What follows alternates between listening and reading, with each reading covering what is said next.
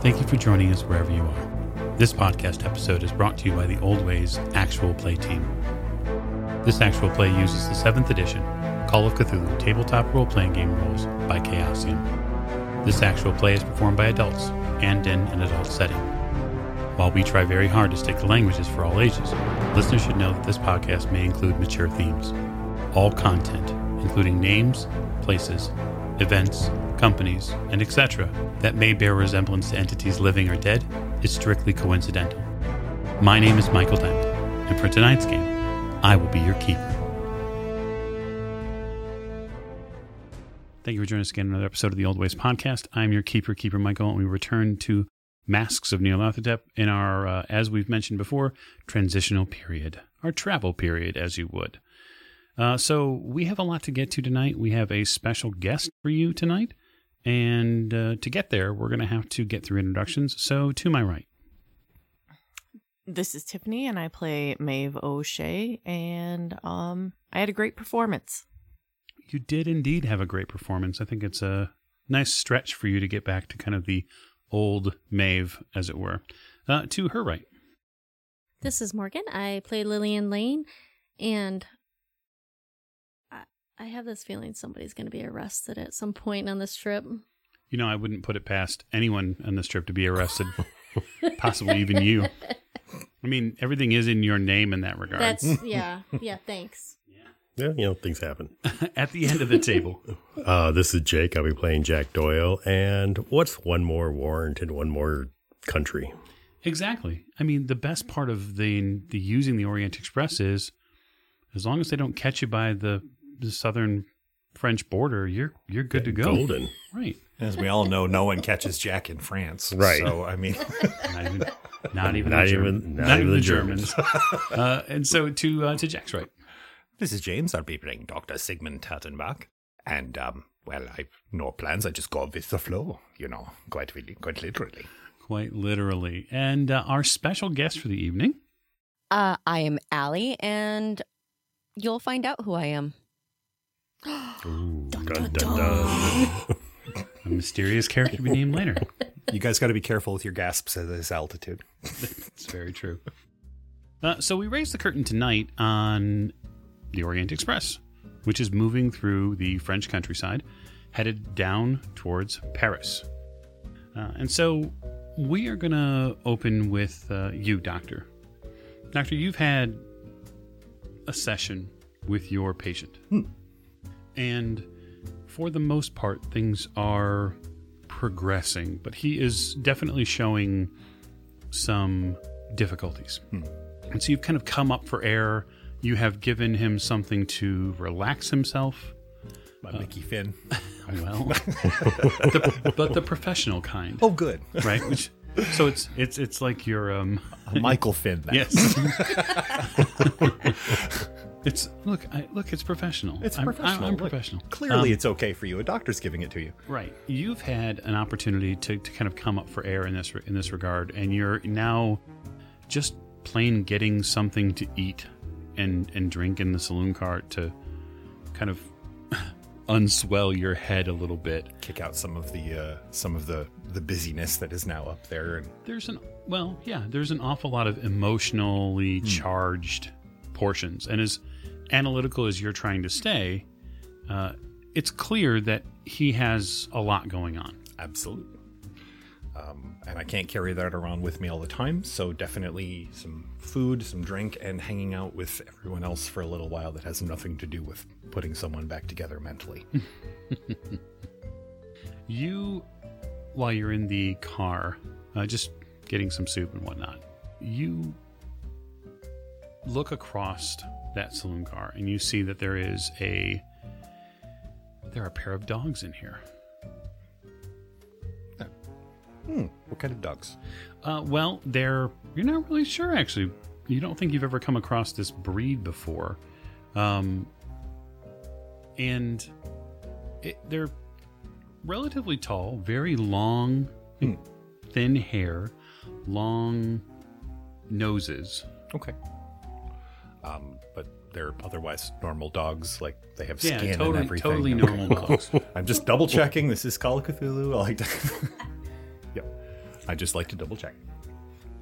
Once I have my cup of soup, uh, I have them working on my ramen.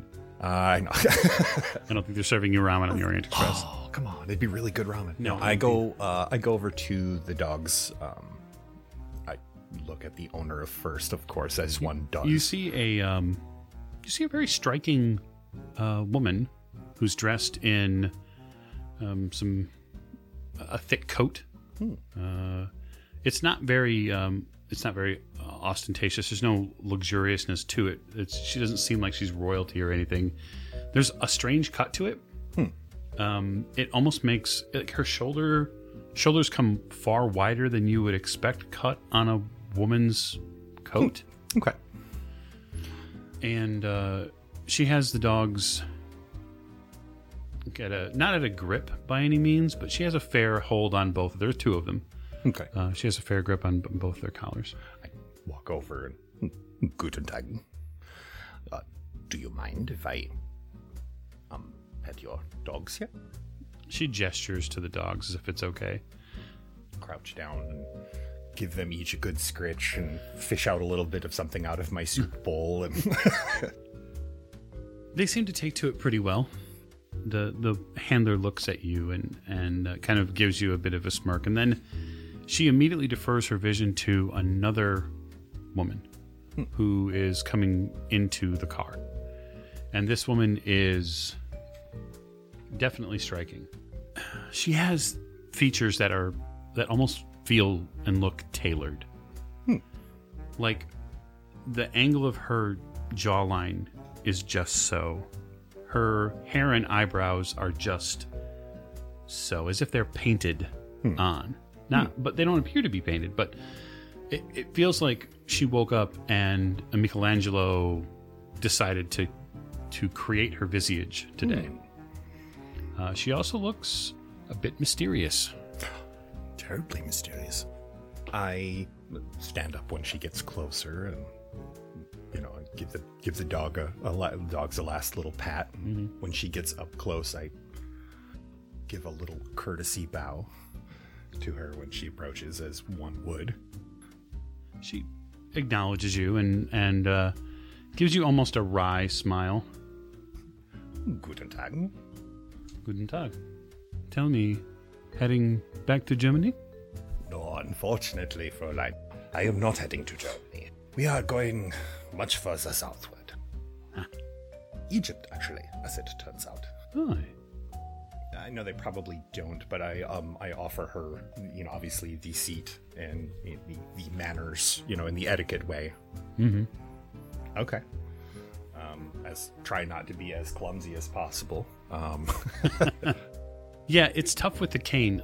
You do your best to kind of steady yourself as, as you go, but she seems to just simply turn with ease around you and get to the seat.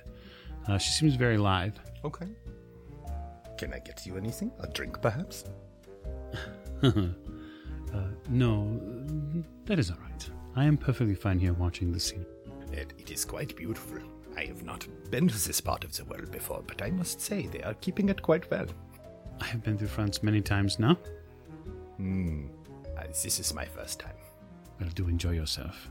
And so far, so good. And it's uh, definitely a, a far sight better from where we were coming from. I'll leave you there for the moment, Doctor. A member of staff, Miss O'Shea, comes to you and they pass you a note. Okay. And then they say, Is there anything I can do for you? This is a pretty common thing on the train. After a member of staff arrives, they do whatever service that, whether it's dropping off a drink, they always check back up with you. That's something that, that really all of you have noticed so far on the Orient Express is the service here is it's, it's unbelievable. Now, given what you've paid to be on the train, it it, It better be. It better, right. This is average service. right. But it's it's really it's really more than that though. It is the people that work the train it doesn't matter whether it is uh, a simple wait wait staff member or if it's someone who looks after uh, the the way the uh, any of the luggage and stuff is carried everything is done with a, a, diff- just a different level of service and it's immediately noticeable from your first moments on the Orient Express. I will tell them thank you and um, if I could get some tea. Of course, what kind? I usually drink green tea. The uh, member of staff heads back up. Jack, after having gotten on this train in the way that you did, what are you filling your time with here? I'm probably reading some of the papers we brought along. After that, I might just wander the train, keep an eye out. You know. Wandering the train is it's like people watching Right. because there's a lot of folks that are also wandering the train. And there are many different cars here. Most of them are sleeper cars or there is a saloon car. There's also uh, a couple of other cars here that are meant for more socializing, that sort of thing. There's, you can see there's a car here that has a piano in it. Okay.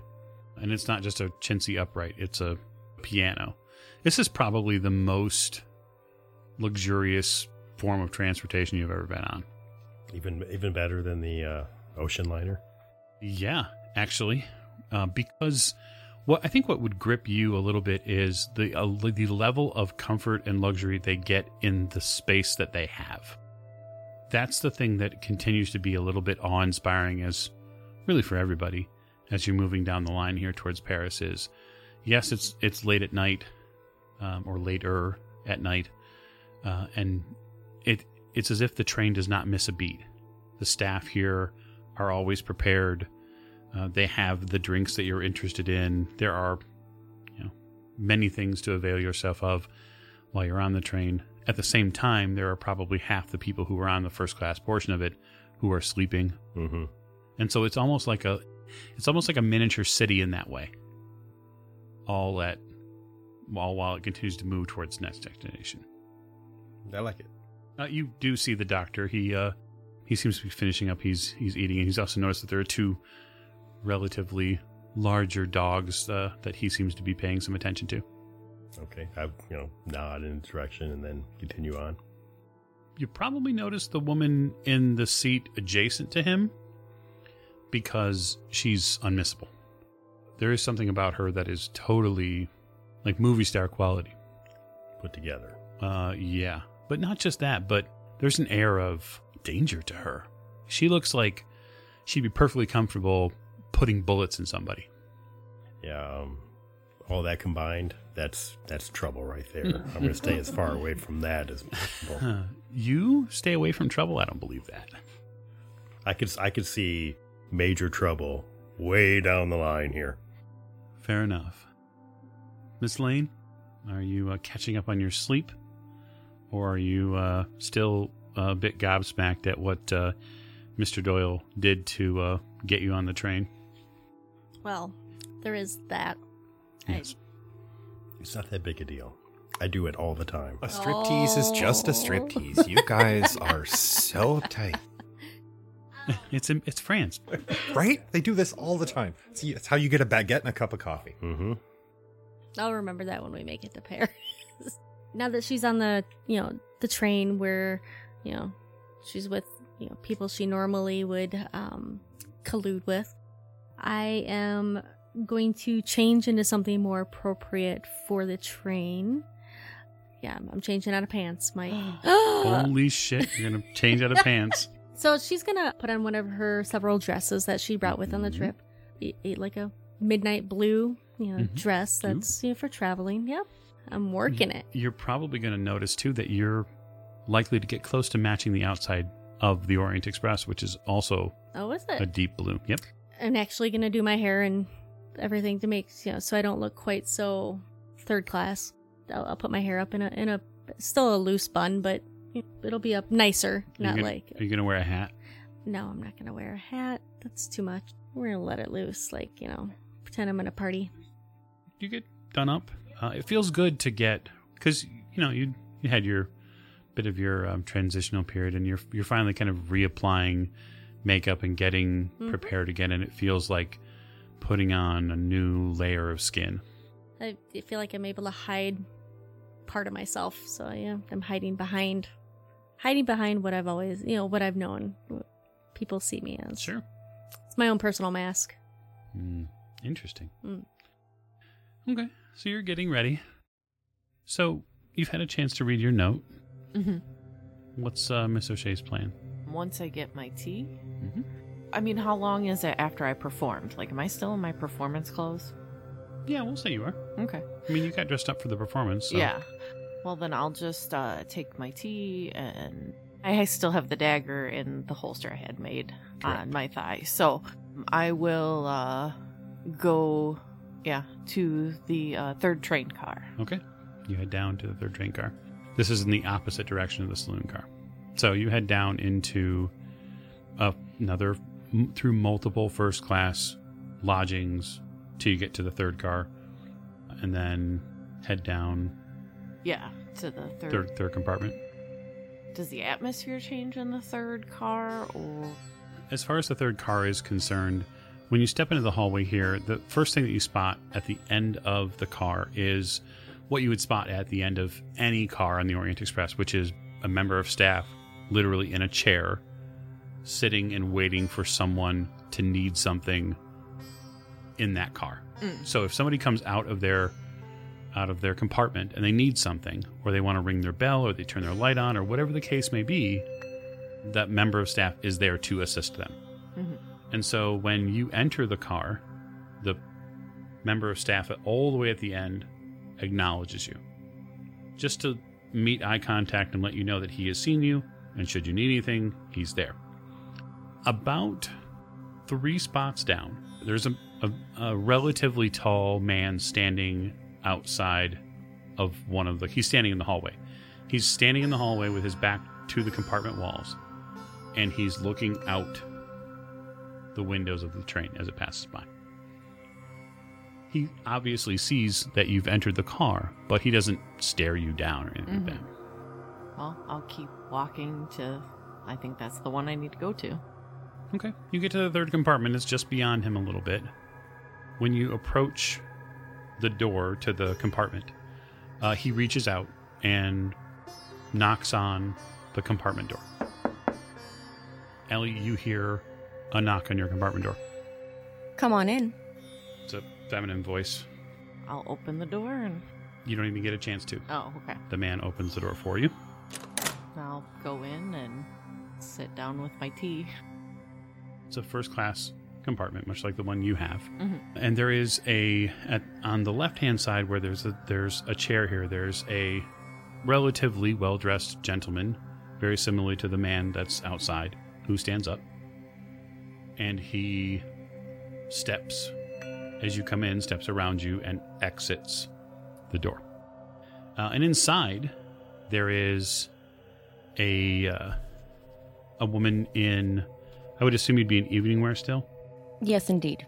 So there is a woman in the compartment car here with you, and she is dressed in a lovely green evening dress.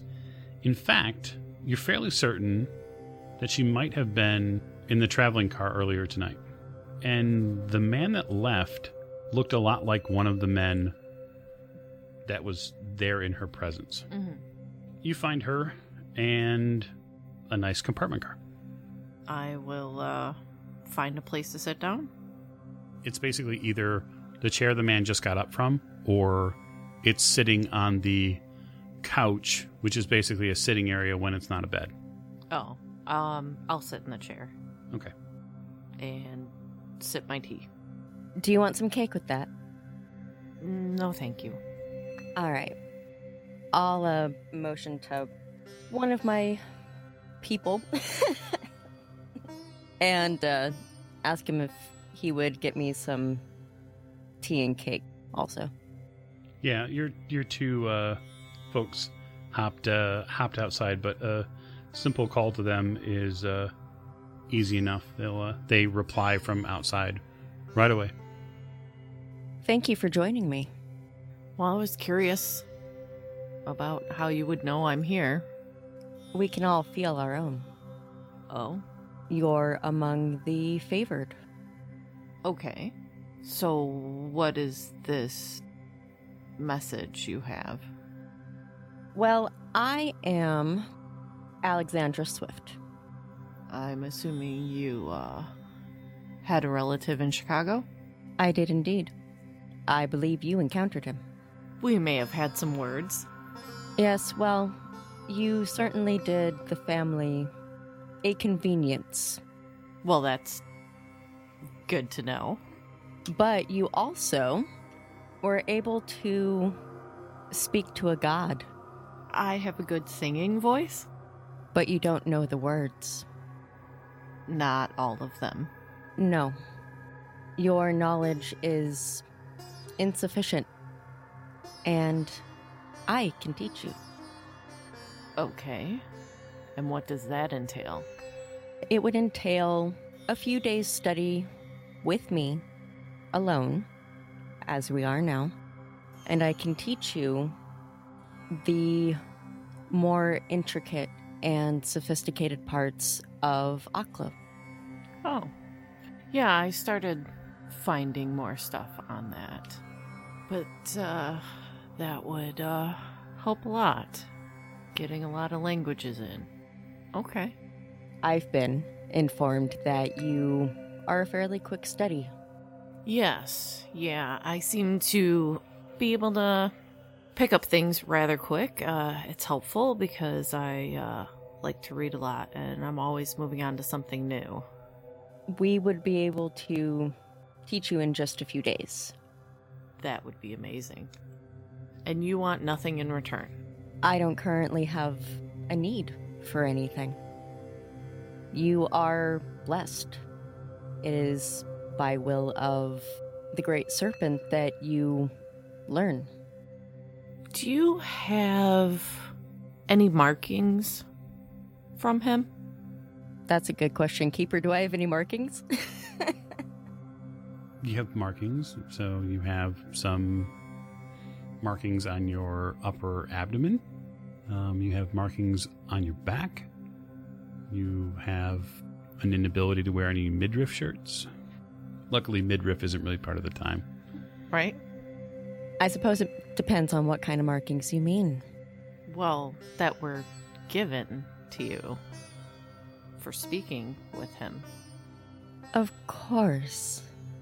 And I take out just like a little penknife from like a bag I'm carrying and cut just enough of the dress that I have to uh, show that my skin is a little bit rougher, almost scale like along my ribs for Maeve to see. And I know that that's repairable. Okay. Figured they were from him. Well, I don't think that I will be missed. So, where are you staying after the train? In that same bag that I have, I will pull out a note of prearranged lodgings and slide it across the table to Maeve. This is where I'm staying. And perhaps in the evenings after dinner around say 8:30. Okay. I'll see if I can make that uh, happen. I'll do my best because the people I'm with will not understand, but they will always benefit from it. Well, if I see that you have company, we will have to rearrange for another day because unfortunately you are the only person that is to receive this training. Good to know. Well, I appreciate that. And uh, hopefully I can uh, then meet up with you uh, tomorrow night. I'll be in Paris for a few days before uh, getting back on the train. Okay. Well, thank you. Of course. I suppose the next few hours pass relatively uneventfully. It is some of the nicest few hours that you get to spend. You've had some drinks, you've had some food now. You kind of relax your way into Paris. And around 10:30ish or so, the porters begin to call for an acknowledgement that the train is going to be arriving in Paris and for people to have their articles ready to go for those who are leaving, and uh, the the train arrives. I bid the lady with the dogs and her friend there a fond adieu and tell them, you know, Uh, remind them if they will be on the train later that they I'm always at their service, and I will go pack the few things and maybe poke Simone Han, slash Hans in the face a little bit. Wake up. Make me a psychology roll. Yeah. That is a 41 under significantly more than 41. So that is a 41 under 79. This woman that the uh, handler there with the dogs, there's something about the two of them, these two women. There's an air that they give off. It's not a. It's not the same sort of air that, say, like Erica Carlyle and Mr. Gray gave.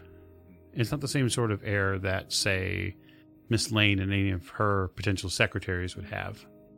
Does this feel more like an intimate or familiarity, uh, an intimate familiarity? There is a familiarity between the two of them that is different. It's it's in the body language. It's not in the words. How they react to one another? Okay. It's the care Hmm. In the eyes Mhm. and like what they look at Mhm. and how they walk the dogs. Right.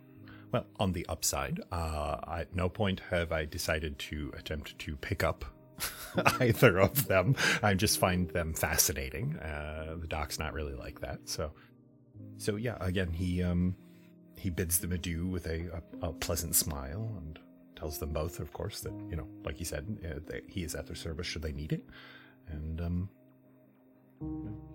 bows and goes and gets his stuff, and again pokes Hans in the face with So- a stick. the uh, the five of you get off at Paris. The question I have is, what type of lodgings are you looking for? Um, I'm assuming I've been to Paris before. You have been to Paris before. So- I could suggest several hotels for Morgan, so that way Lillian knows Yes. where she might want to go. You get a pretty quick uh, rundown of some of the elegant places, just in the uh, which, which is also in the Traveler's Companion, which you guys have. So you guys have some information. The, the Bristol Hotel is, is pretty popular, but it's also a little pricey.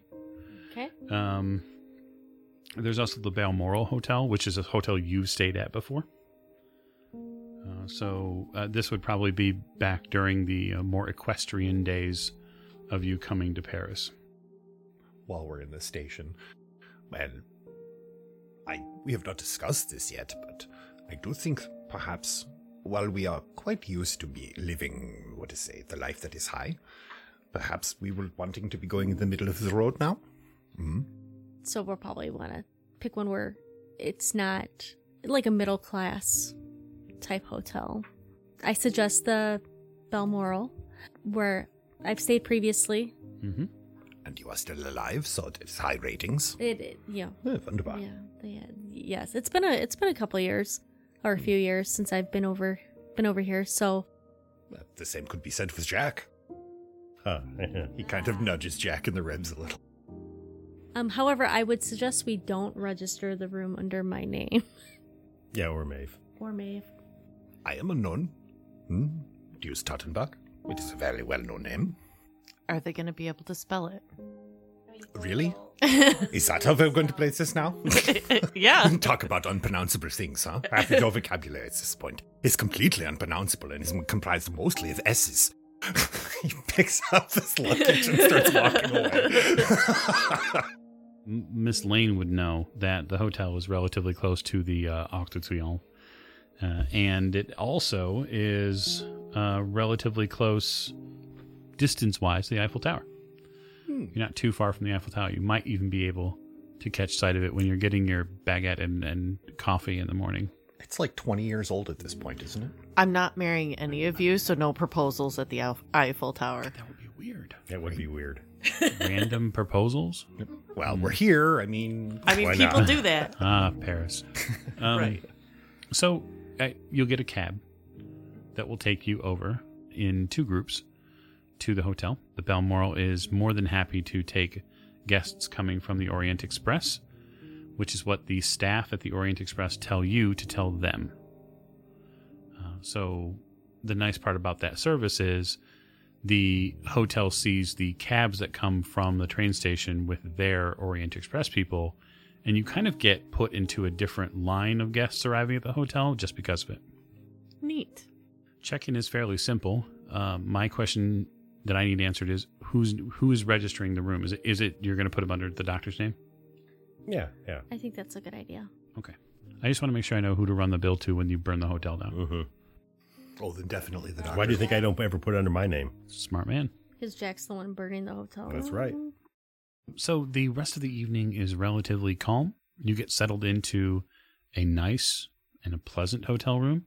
It doesn't smell. Uh, the beds are okay. Um, the service is, so far as you've seen, is decent.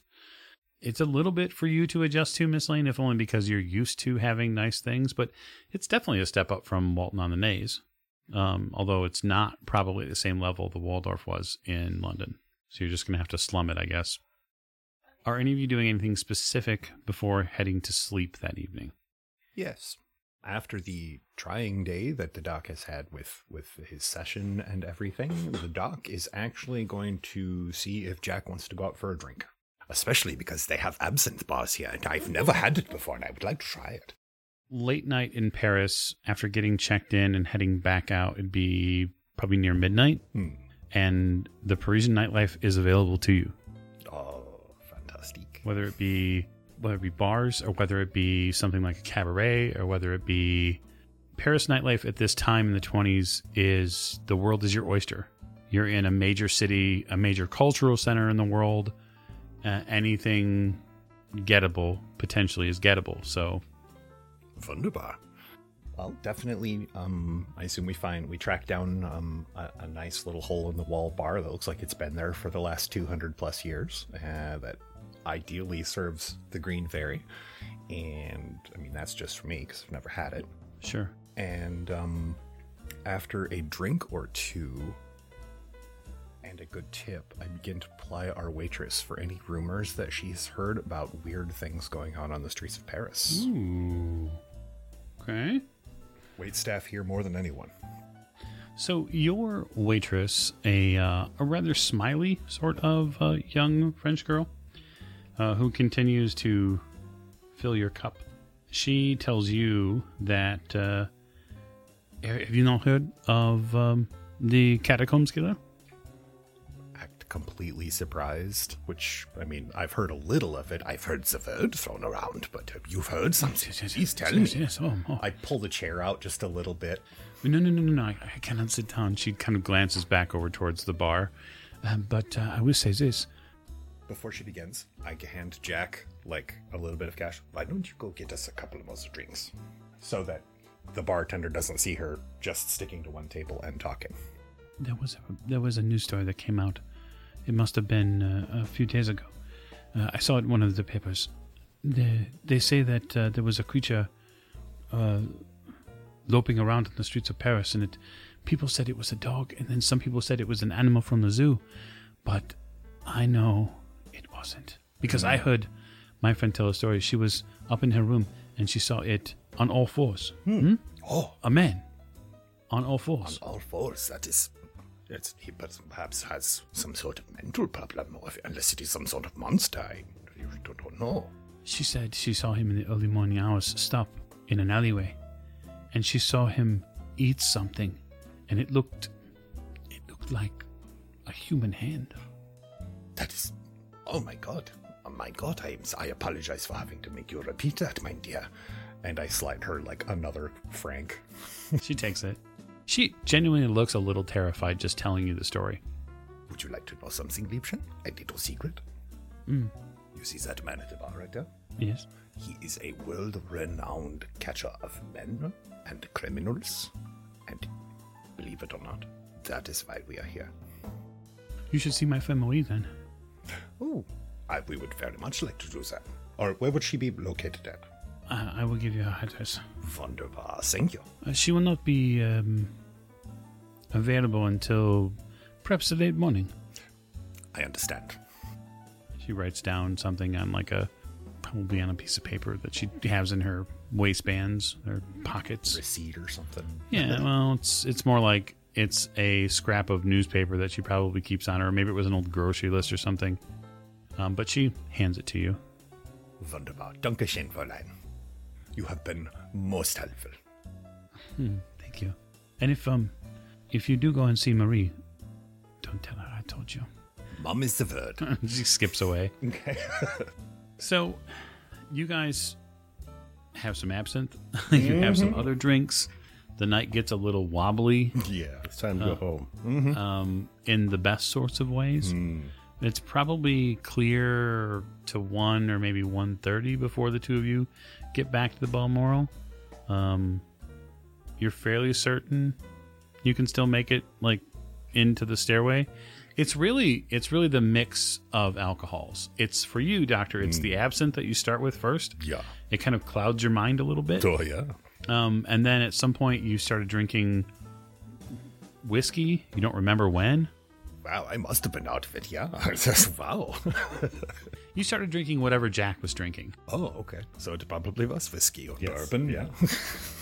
Um, but the two of you, you loosen up a little bit, and uh, it can't come soon enough. I mean, it is Paris, and you're you're here, so you might as well. Why not? It, this is a bit of a change, Jack, for you being able to see Paris in a good way. Although I think I'm going to be sick, so we should go back to the hotel. Yeah, yeah. The next morning, Miss O'Shea, you're probably up first. You're up with the uh, Paris sun, at least a little bit. You have a nice room that gives you a uh, it gives you two kind of smaller doors that open onto a little terrace that you can sit and have your morning breakfast on, and you get to watch kind of Paris wake up.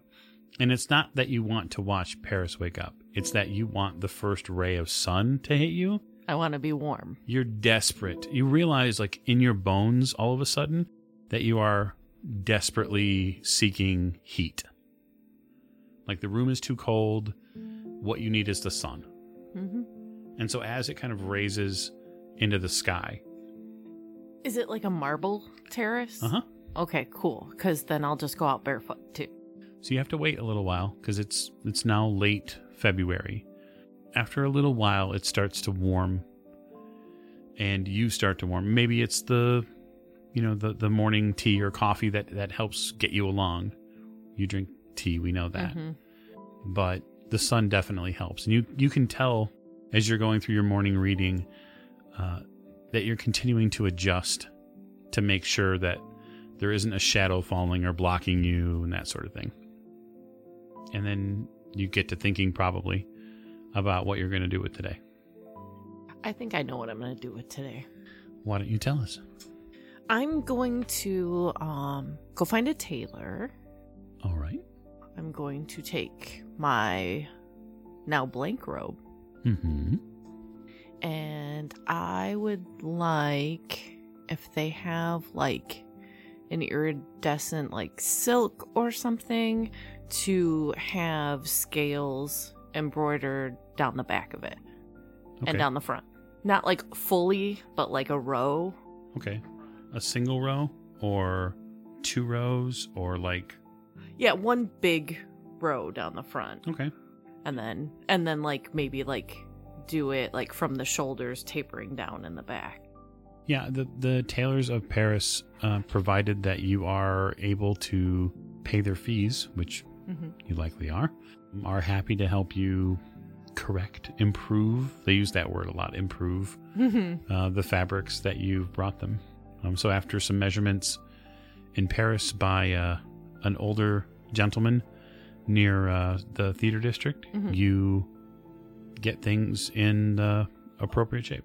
I would also like a larger pocket on the side, like to either hold like jars or I'm sorry, it's women's clothing in the 1920s, so there will be no pockets. Yeah, I mean, women do not get pockets until 1974. if I am paying good money, I'm getting another pocket on the inside.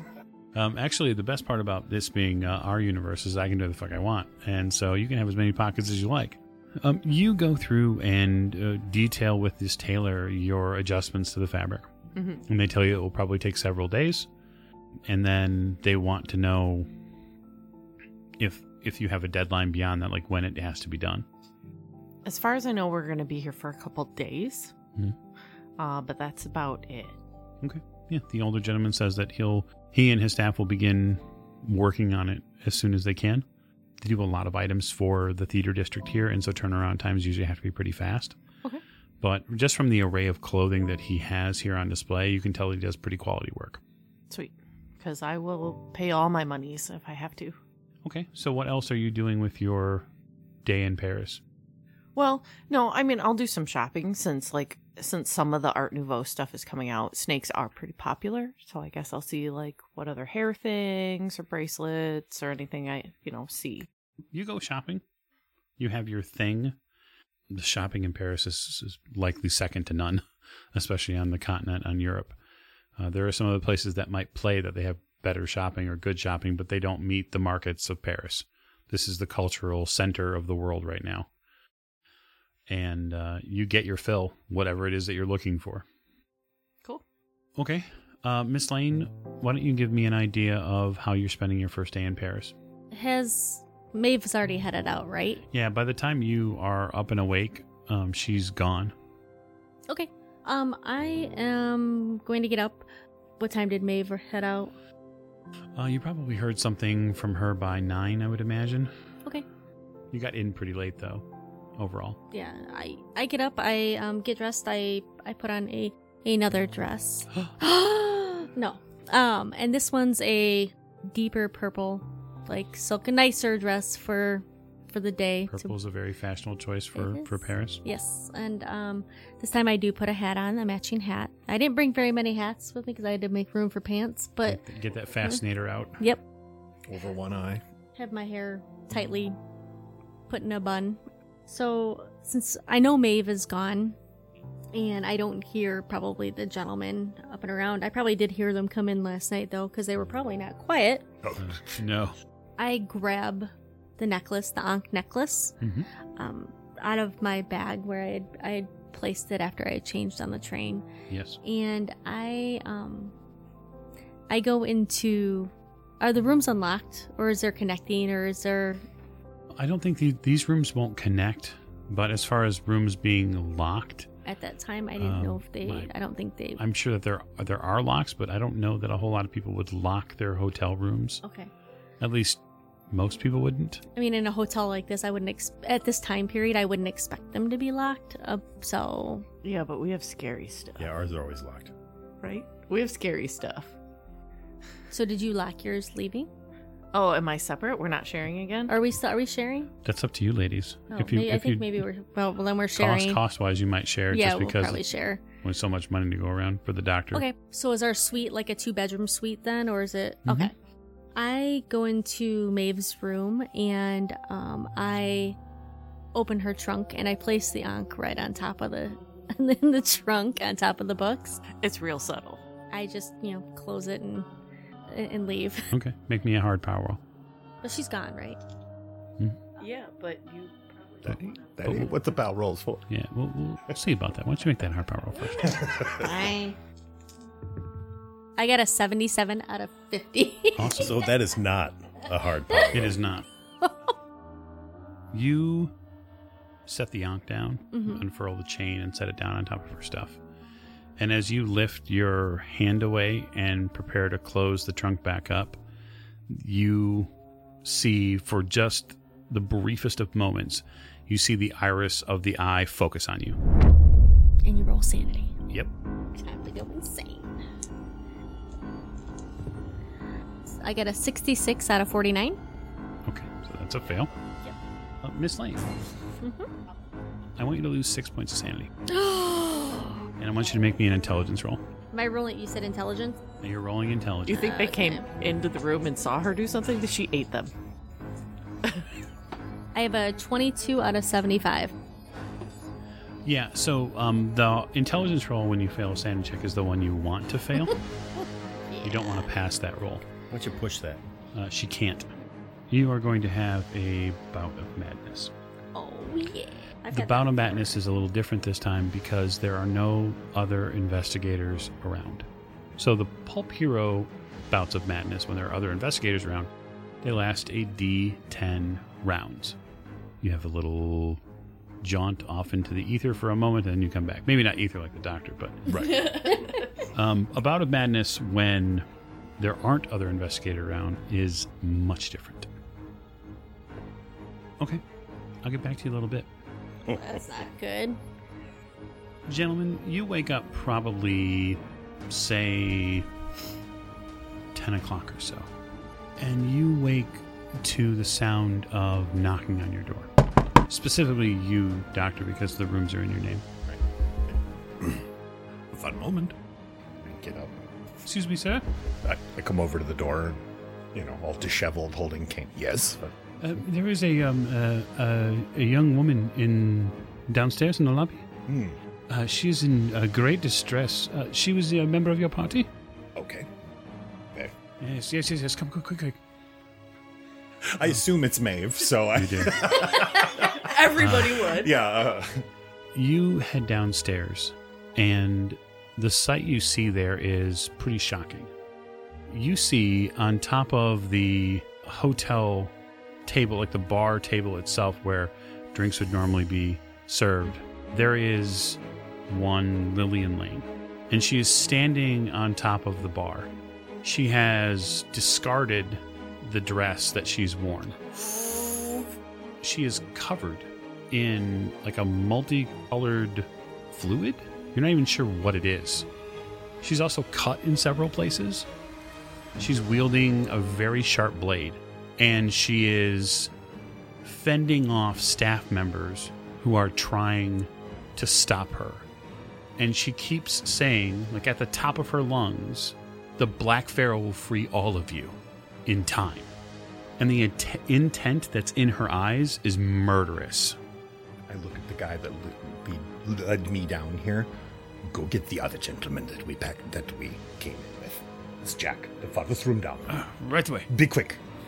And I approach Lillian very slowly with hands up, and I motion the other guys to like. They're making it worse. Back up.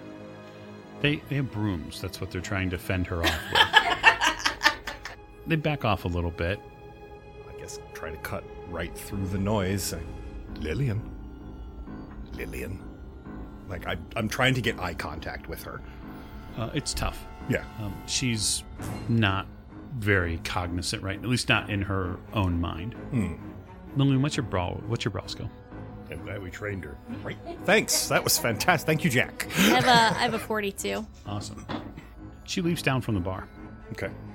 and she moves in close and gets under the guard of one of these guys with the broom and she slashes at the broom Okay. and with this like an un understandable strength she cuts the broom in half. It snaps. And you can hear the whistle of the knife as it goes through. And the staff member screams and drops it and just backs I- off. Yeah, I use my cane to push him and the guys next to him back.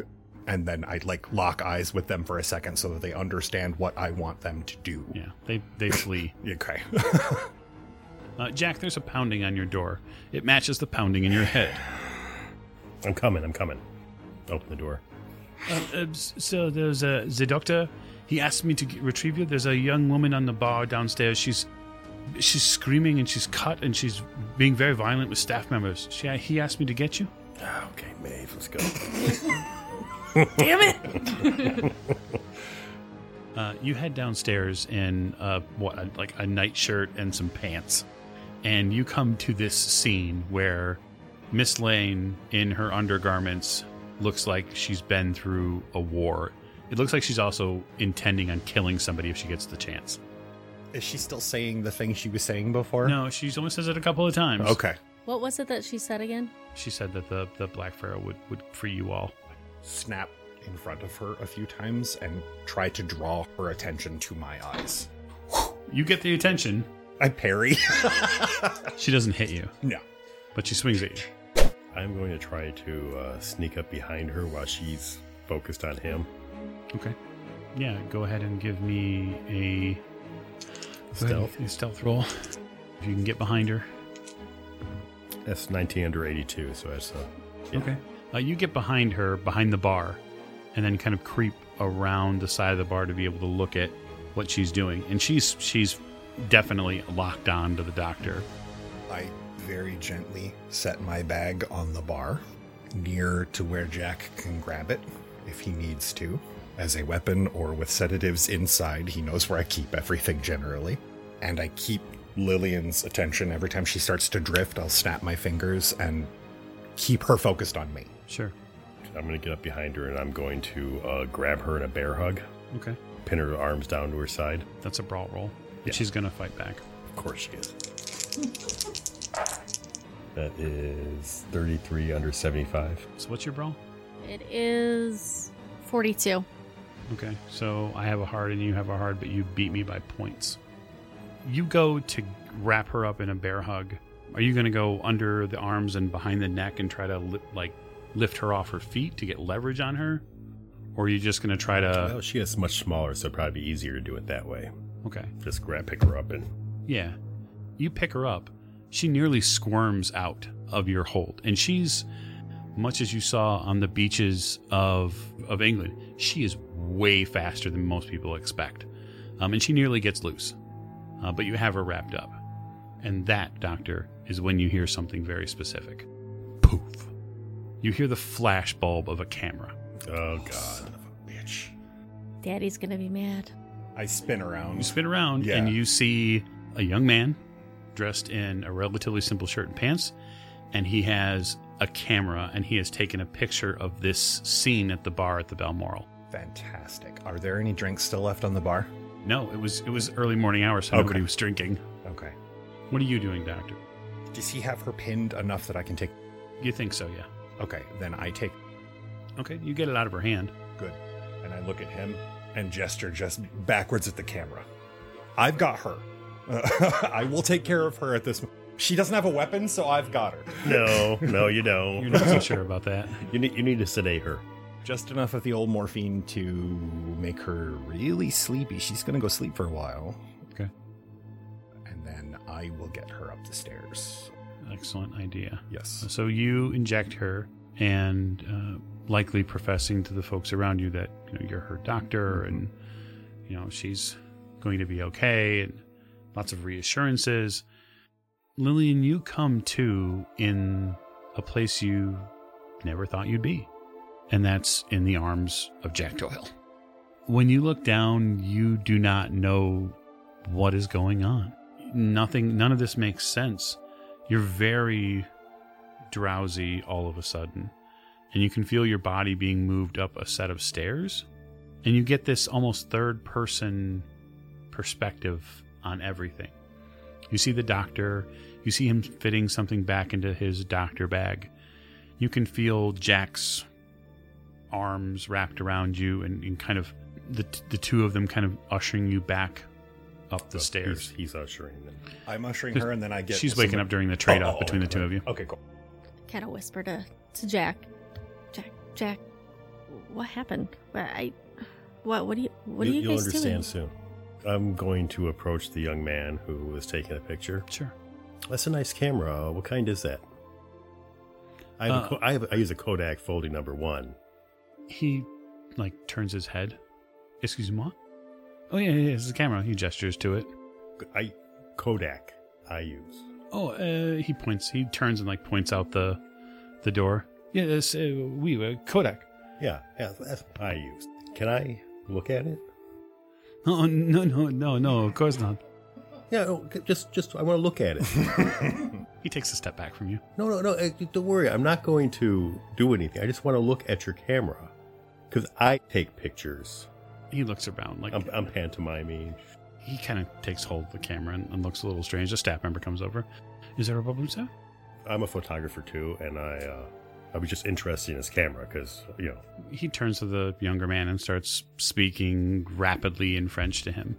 He says something back to the staff member, and the staff member says, "He's a member of the press. He's out taking Yeah. stories." I, I just want to see the, the I just want to see his camera because you know I'm always looking for different cameras Oh. and He gestures and says something back to the gentleman. The gentleman seems to acknowledge something, and then he turns and shows it to you, the kind of camera Right, he has. yeah like I'm just I, I'm not taking it out of his hands I Mhm. just you know I'm like you know looking at different things and pointing and then I tear the uh, um, film canister out Sure. oh sorry That's how it goes in. ouch bye Okay. Yeah, he obviously gets really upset. and he starts raving. I gotta go. You head back upstairs. The two of you get situated in the rooms upstairs. She is cut probably four or five times. And it's like abdomen and it's bicep, and the cuts are not deep. But the metal the meddlesome part about them is is that they just each one of them needs its own specific wrap and bandage for her not to just continue to bleed. And you don't know what other fluid she has on her, Yeah. but it smells kind of like alcohol. Like she smells like the you know that or a medicine cabinet. Like she's she's been into something. You're not sure what. Well, I give her one of Jack's jackets Yeah. so that she's covered up. I help her wipe down, and I, I'm, I'm very quiet and very calm and very gentle while I'm wrapping and cleaning the cuts. Yeah. And I don't ask her any questions. I let It's her good. cope. be- it's good because she likely could not answer many right now. She's a little drugged. So you get her mostly bandaged. Some of the stuff is going to have to be cleaned off. Hmm. Um, Miss Lane definitely needs a bath. Jack, you come back with the assurances that the photo the photo is not going to be published. Obviously, I didn't break his camera. I just uh, Yeah, ruined fine. that picture. What the hell happened? Once she's passed out, yeah, Uh, leaning, or I'm just in a chair. I don't know, Jack. I have no idea. I come down to this. I, something big. Um, we should check her room. Well, I mean, we're in her room currently. I would assume. Was there anything weird that she was wearing other than not clothes? no. Other than nothing. no, no, she she, She had her underwear. She had her undergarments. undergarments on. She was not in, in the nude. You're not sure. There isn't anything that, other than her night garments that she was wearing. There's nothing. Um, there's really. I mean, there's nothing else. Right. Well, I'll go what is search her she room. not wearing? a dress. Yeah, More than that. I have seen her wearing something recently. yeah. You saw something the. around her neck. You saw something around her neck. It's not there anymore, though. It's not there now. Why don't you stay with her? I'll go check her room. Okay. You go and check out the Mhm. ladies' room. Uh, everything in here seems pretty well normal. Things are put away. There's no sign of any sort of disturbance in here. You're Is lucky. her uh, is her chest is Maeve's chest open? Nope. Shut. All right. Nothing. I don't see anything weird. Um, No. Well, uh, Miss Lane's beautification bottles seem to be out. Looks like there's one or two that have been fairly well emptied. That maybe could be the source of whatever, whatever's yeah. on her. I mean, I'll check it out. You know. Yeah, the smell is somewhat similar. She may have gotten into it. You don't know why, but her Dress is laying on the ground. I guess. Oh no no no, the dress is on the floor in the in the bar area. Oh. She seemed to have uh, taken it off while she was on the bar. Oh. Hmm. As one does. Yeah. Right. I mean, I mean, if you're gonna if you're gonna strip, do it on the bar. right? Right. I'm just starting a trend. Right. of that there's no doubt so if the two of you kind of mother her a bit over the next few hours or at least she eventually does come back too so you're fairly groggy at this point and this is really when like the outside pain receptors start to kind of kick in and you realize that there you have areas of your body that are like covered in bandages and then wait why am i not wearing clothes I uh wake wake up and the the the fluid that I had on me is there a significant a certain smell to it? yeah it's yeah. a perfume is it? That's. I, Like you feel like you bathed in your yeah, perfume. I feel like an overwhelming like, and then my body just, and I, doctor, Dr. Jack, uh, Mm-hmm. How are you feeling? I hurt. Oh, I just hurt. Welcome back, Lillian. What what happened? That is a very good question, Liebchen. Why what do I did s- happen? why do I smell like a brothel? Uh, well, we are in Paris, but I do not think that's a reason. I was, I, you know, that that smell was familiar. I was wondering what it was. Where are my clothes? What? Uh, in the bar downstairs. Some of them are What? in the bar, most of them are in that chest over there, but I do know that none of them are on you currently. I have her wrapped in a blanket. yeah, you're covered up, so you're not, you know, in a I- bad I way. At least I'm not naked. I mean, so I um, the last thing I remember is putting, and I kind of get this look on my face, this this sheepish look that you know, this this necklace that I got f- I grabbed from Gavigan in Maeve's chest. Okay. Um, What does it look like? it's kind of it's not it's not something you want to wear like I did. That is not what I am doing to if Oh. you're going to do with it. Um, it has it's an upside down ankh, um, and it looks like it has a living eye in the middle of the necklace. It's very intricate. Why, why would you wear something like that? I was in a bad place. the, the doc Lawrence had died, I literally was- sits down, takes his glasses off, and begins to rub the bridge of his nose. But it wasn't. I, I'll go. You get back, Mr. Shea. It wasn't wearing it. It wasn't wearing it. That that that did. It, I put it in Maeve's chest so she could we could talk about it later, and I could you know because I had some errands to run, and I swear the eye looked at me. and, and- it probably did. And, Are yeah. they in our room? Yeah, so like when you come back into the, the like with my hotel bags lobby, and stuff? yeah, you're like you've been shopping, it's been a good day, and you walk in and you, it looks like a bomb went off in the bar, and you see the dress that you saw Lillian lay out last night for this morning. It's literally crumpled on the floor of the bar over there. I'm gonna walk over and pick it up, Okay, and then like, head up to the rooms. yeah, I'm like looking around, like, what the hell, and then Uh, go. Yeah, you get you get to the rooms. Um, you come into your room with both the doctor and Jack seemingly just beside themselves, um, and then Miss Lane is in a bed, in her bed, covered in a blanket, and you have no idea what, what's going on here. The room smells funny too. It smells like perfume. I'm gonna like put And, the like, dress lotion. down. So how's the laying low going? Oh, Miss O'Shea, you've returned. Wunderbar. Did you kill anyone while you were out, or perhaps light any fires or anything? I, I like No? hold up shopping bags. Uh, I went shopping. Okay, I'm just I'm just checking because so far that would be par for the course for our visit to Europe. It's not my fault. No, no, no. It's nobody's fault. Lillian had a bit of an episode. Except for when it's mine. No, it's not your fault. No one is beyond reproach. It is all of our fault. And in fact, we probably should have been keeping a closer eye on Lillian. Now, I don't know who would have said that or, did, you know, advised that, but you know, whatever. The doc gets up grumbling to himself and goes to his room. I don't need a babysitter until Apparently I do. not. No, why would you need a babysitter? And- That's- Maeve, Maeve, it, it's okay. I left you a present in your chest. Be very careful. Be very. Be, Wait, just so don't that- look it in the eye. That that's what caused downstairs. Mm, I was trying out a new profession. I heard it's popular in Paris. Where did it come from? Uh, well, Gavigan. What? Shh! Don't tell her that. Why didn't we light it on fire? Because because One only one of us knew about it. because because I wanted to touch it. I was waiting for the right time to give it to you, but there was just so many things that happened, and and and, and Lawrence passed I away. I would not want anything from that man. And but yes, it's a necklace, and um, it looked at me. I am writing what she said in my journal so that it is fresh in while it is fresh in my Yeah, mind. It's not hard. Um, but I, I'm I'm gonna take a nap. Yes, but you might want to take a bath too. So what I want to do is open the chest without looking in it. Okay. Like put my hand in, feeling for a necklace, yeah, there it is. shove it under some other clothes so that I can safely get into my chest later. Make me a power roll. Hard power roll.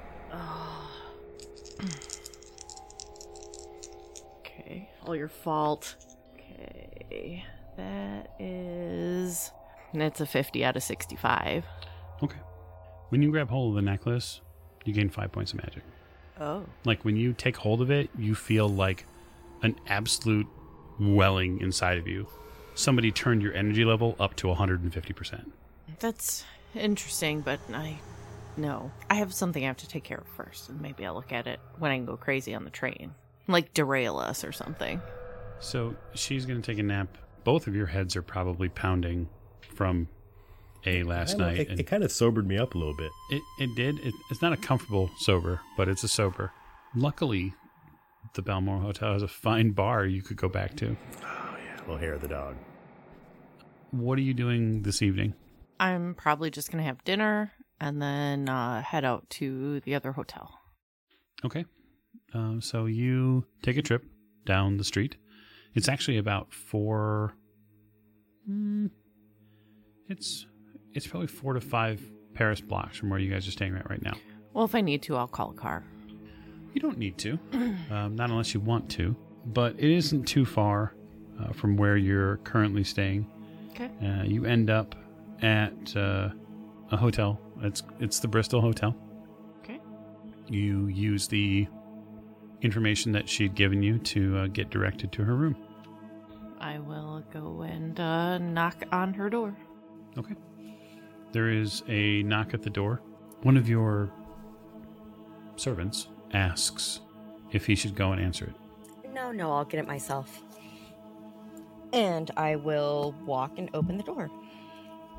Uh, on the other side of it, you see one Maeve O'Shea. Come on in, Miss O'Shea. I will uh, enter. Thank you. One thing you probably noticed, Miss O'Shea, is that this room is far warmer than you'd expected it. The, both of the fireplaces in this common area are on, and like all of the windows are sealed up. It feels like stepping into sauna is not the right term because it's not nearly that humid. Um, but the temperature is probably in the mid 70s in here. So I'm probably finally comfortable. Yep. Nice. I imagine it's not too warm in here for you. No, it's actually really nice. Well, those of us who are blessed need a warmer environment. I've noticed that. If you would come join me at the table for a cup of tea before we get started, Oh, sure. and uh, I'll go and sit down and have one of my servants pour us some oolong. Okay. How much do you know about the Swift family, Miss O'Shea?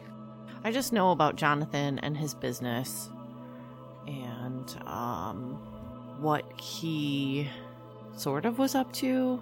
It wasn't good, which is why we stumbled across it in the first place. That was pretty much it. It was messy. And that sums up Jonathan in a word. He wasn't really a nice man, as I'm sure you and I both know. Yeah.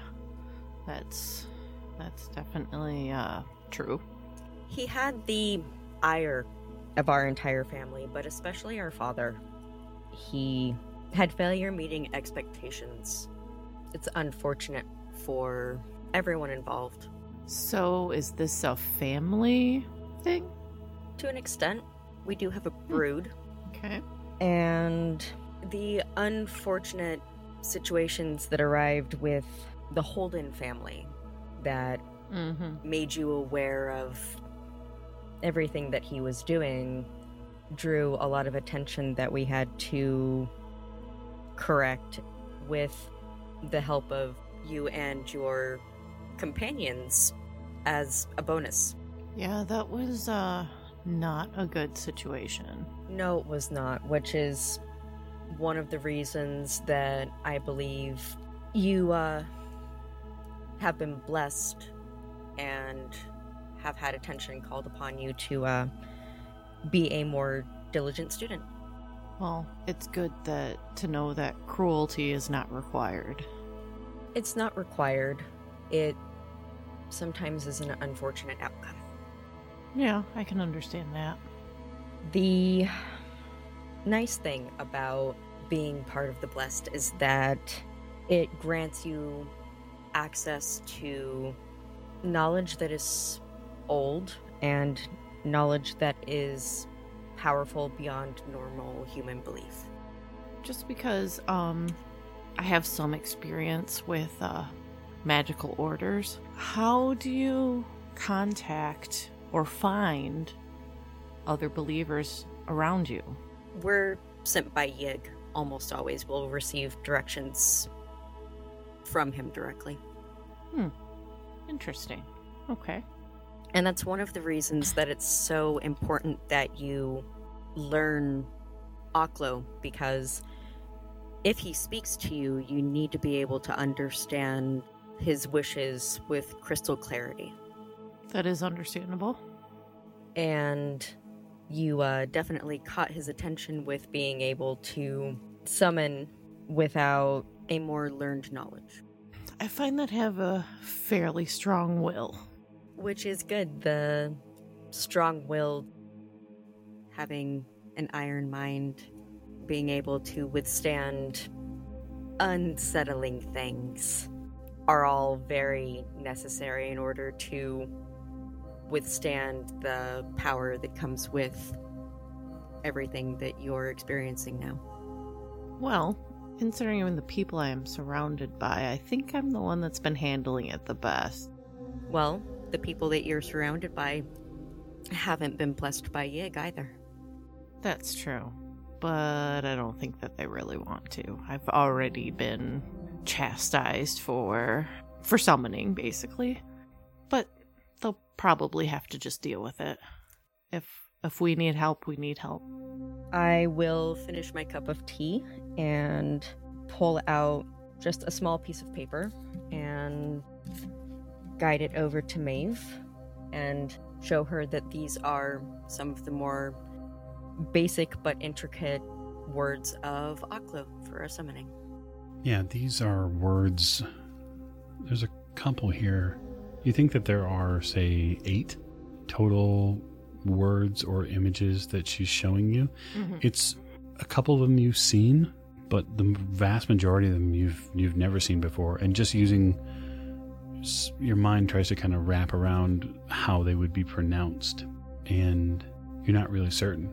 You'll need some sort of guidance in that regard. Mm-hmm. A couple of them, though, you can definitely. Or they come from Swift's book, copies of them anyway. So you you know what these two are. Okay. Well, I'm familiar with uh, these words, but I'll need help with some of the other ones. All right. And I will read them off for her. Okay, so here's what I'd like you to do, Allie. I would like you to make me an intelligence roll, and you are at advantage. And this is a hard difficulty. Keeper, can I use my hand of fate to uh, re-roll? Can I hand of fate myself? You absolutely can. One of our um, benefits of being illuminated is in-game hand of fate. that roll is much better. It's actually an exceptional success. Excellent. All right, so now, Miss O'Shea, I'd like you to make an intelligence roll. Uh, you get an advantage die because you learn languages faster than other people. Okay, so how does the advantage work again? It gives you another tens die, and you take the lowest of the two. Oh, so that's right. Okay. um, either re-roll that one or Okay. So it's a 52 out of 90. okay. You would either have to spend luck or push for the hard. You need to be at forty-five. At 45, I will spend the luck. Okay, very good. The two of you spend the rest of the night in a strange series of choruses. It's less of a spoken language as much as it seems to be more of a singing language. The intonations fill the apartment, this this uh, hotel room, with uh, a strange series of tones. Sometimes they rattle the glass in the windows, and other times they the syllables creep along the skin on your body uh, to the point where you shiver. But the one thing that you get that is certain by the end of your first night is that as much as you are an exceptional student of languages, you now have an exceptional teacher. And that is where I'll call the episode to close. So thank you so much for joining us for this episode of Masks of Nyarlathotep. We will see you next week.